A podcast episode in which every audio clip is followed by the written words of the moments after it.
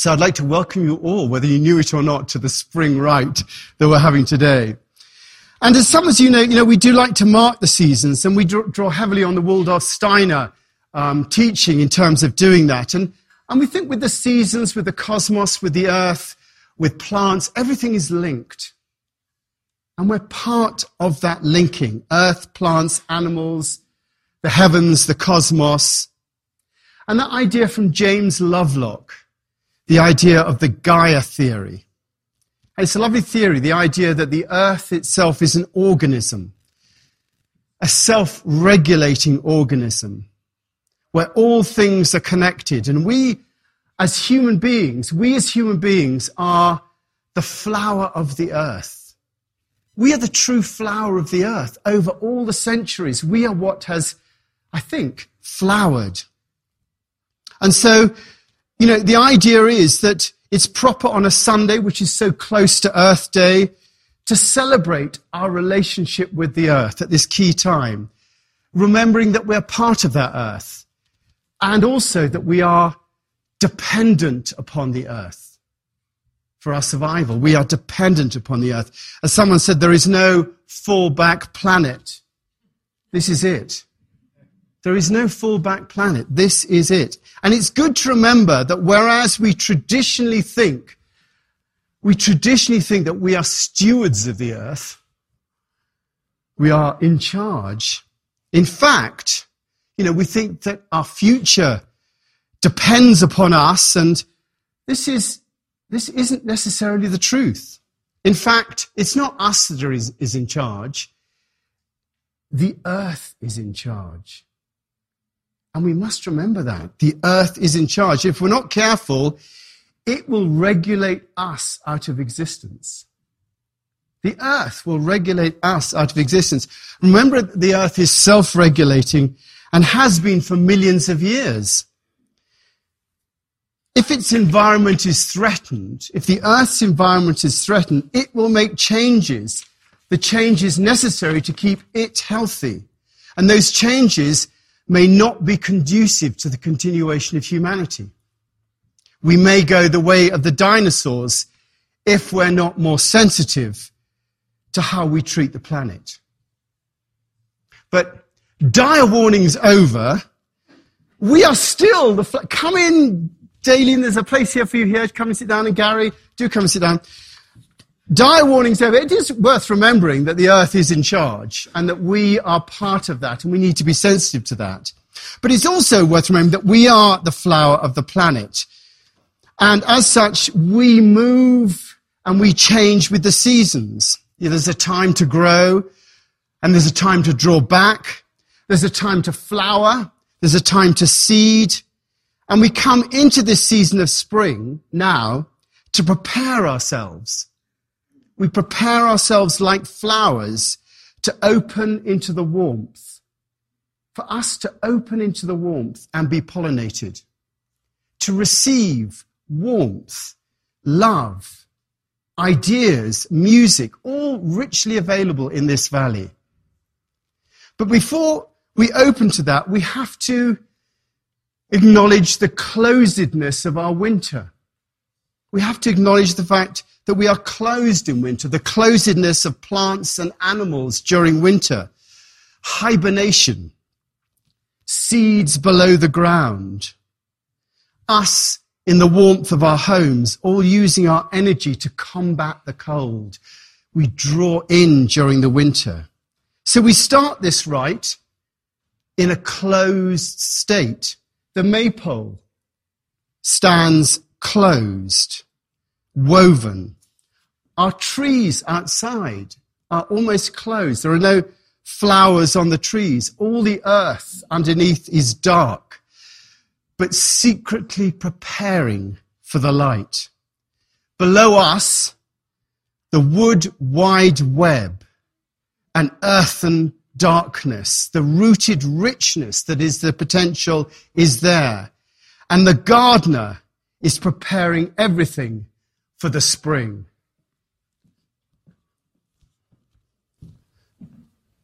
I planted the seed. I watered, I waited, I watched.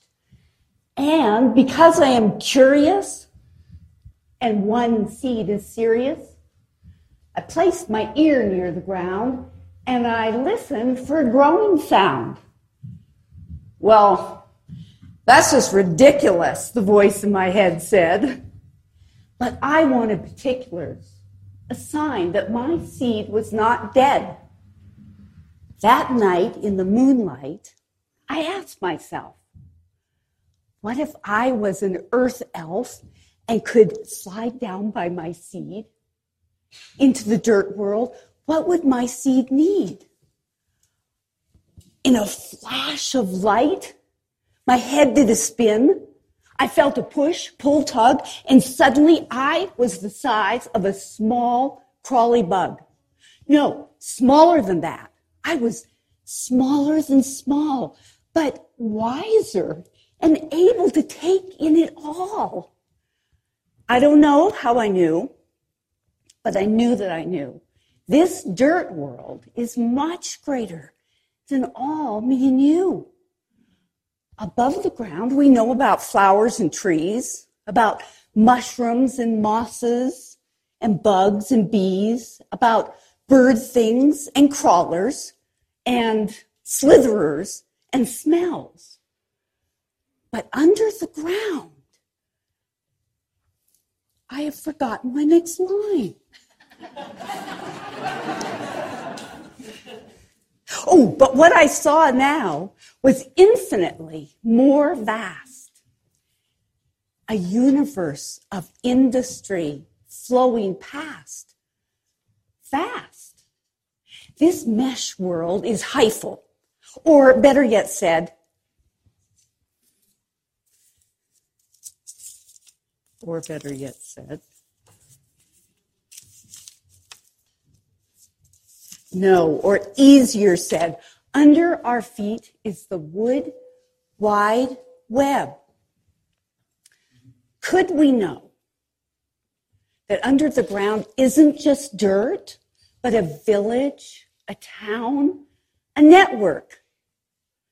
Does that work? What I'm trying to say is dirt isn't dirt in just any old way. It's a cobweb of filaments, like underground trees that talk to each other, like you talk to me, or like I talk to you, and my friend down the street who talks to a neighbor who offers a treat, who gathers more goodies for friends across town. All this got me thinking that night in the moonlight in the ground. So let me ask you the questions I asked myself that night as an elf. Are plants friends? Where do species begin? Where do they end?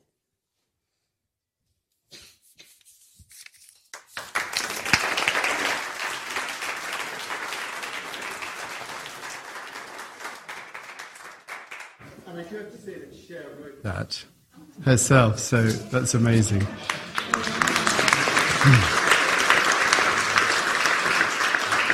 And we will put it on the, on the uh, weekly email so you can see it itself. It's a wonderful poem. So we're looking at the darkness and deepness of the earth. We're looking at what the light will produce. So let's maybe just close our eyes and go inward into ourselves. And just ask yourself, how have you been looking after yourself this winter? What has been happening to you this winter in the darkness of the night? How have you been prepared? Has it been hard for you?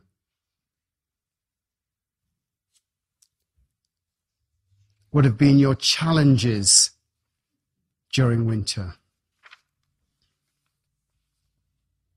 What have you faced?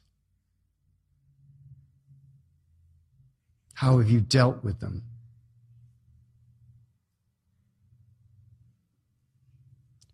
Have they left you depleted or enriched? And as you look towards spring and summer, how do you feel?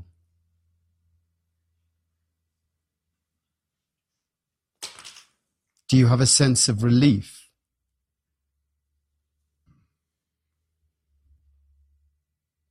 Of excitement? Of dread? Of inevitability? What is your feeling as you look towards spring and summer?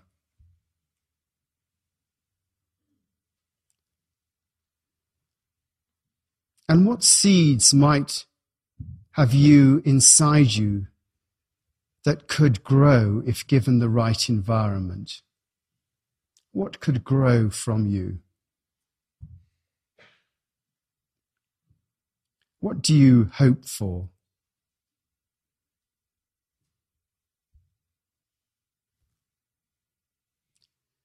What sort of environment do you need?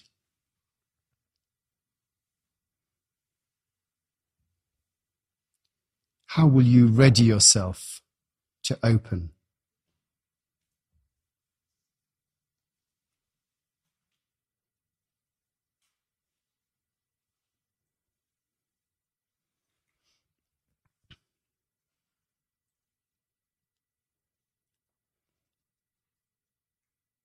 As you open your eyes, Eliza is going to read a poem by David Whyte.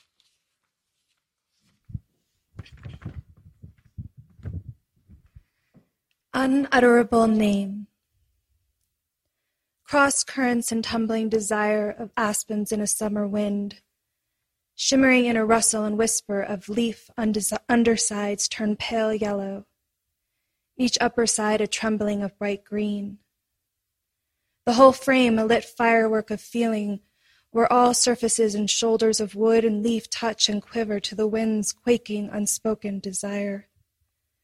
Not to be lightly spoken of, your species' name so common on our tongue, the mind's eye forgets the continued revelation of your kind.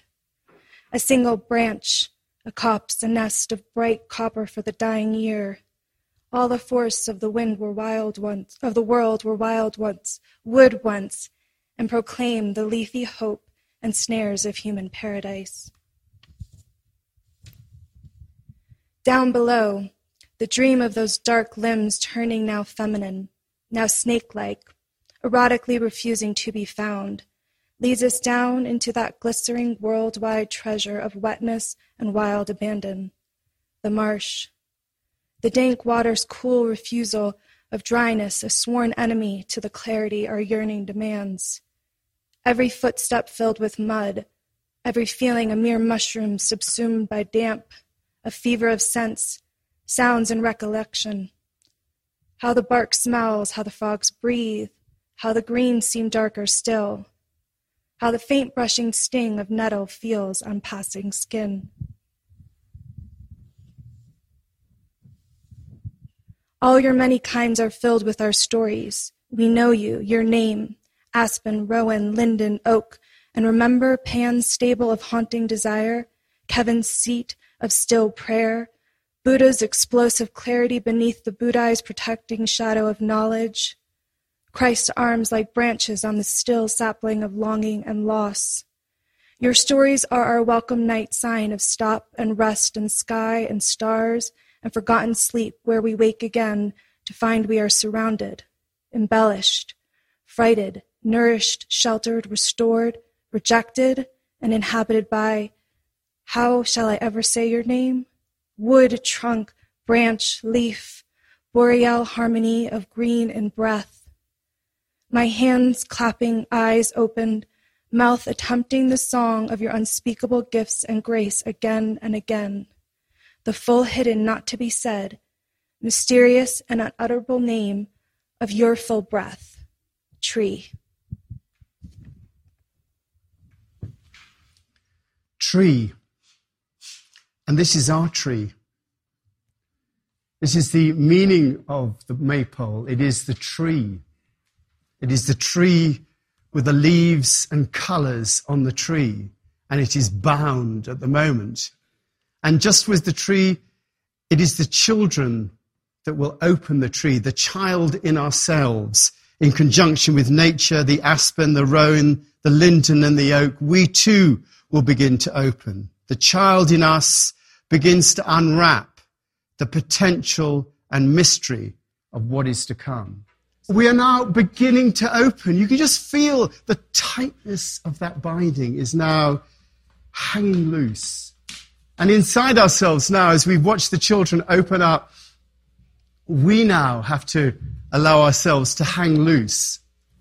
So I'd just like to invite you to begin to open yourselves. So if you again like to close your eyes.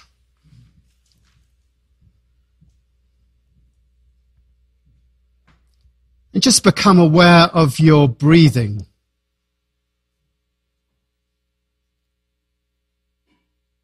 Become aware of your breath.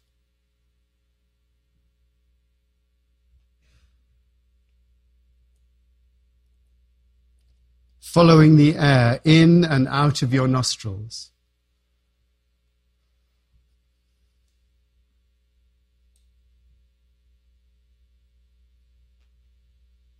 In and out.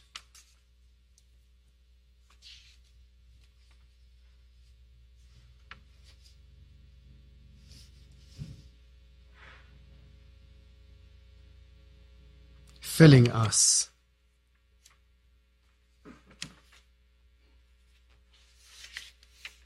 Breathing that air into our heads.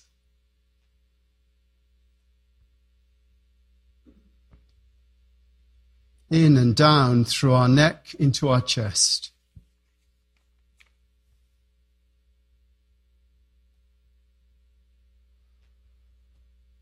Feeling the in and out of our chest. Down to our stomach, feeling the in and the out of our stomach, down to our lower abdomen, breathing right down to the base of our spines. That cool air coming in and filling our bodies.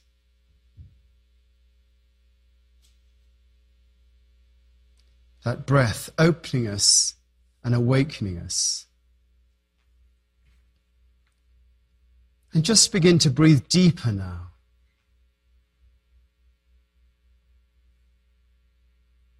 As you breathe deeper, recognize yourself becoming more alive and awake. From our noses right down to the base of our spines waking us up.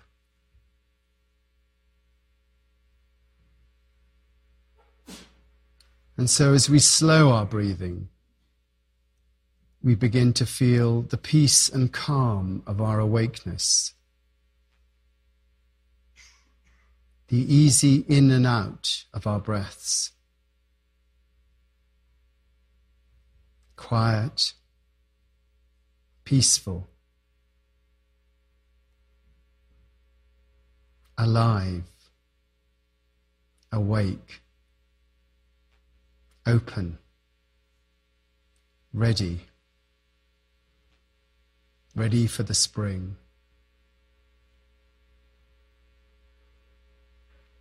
And so we open our eyes and look into the space. We see the pole open and ready. Everyone around open and ready.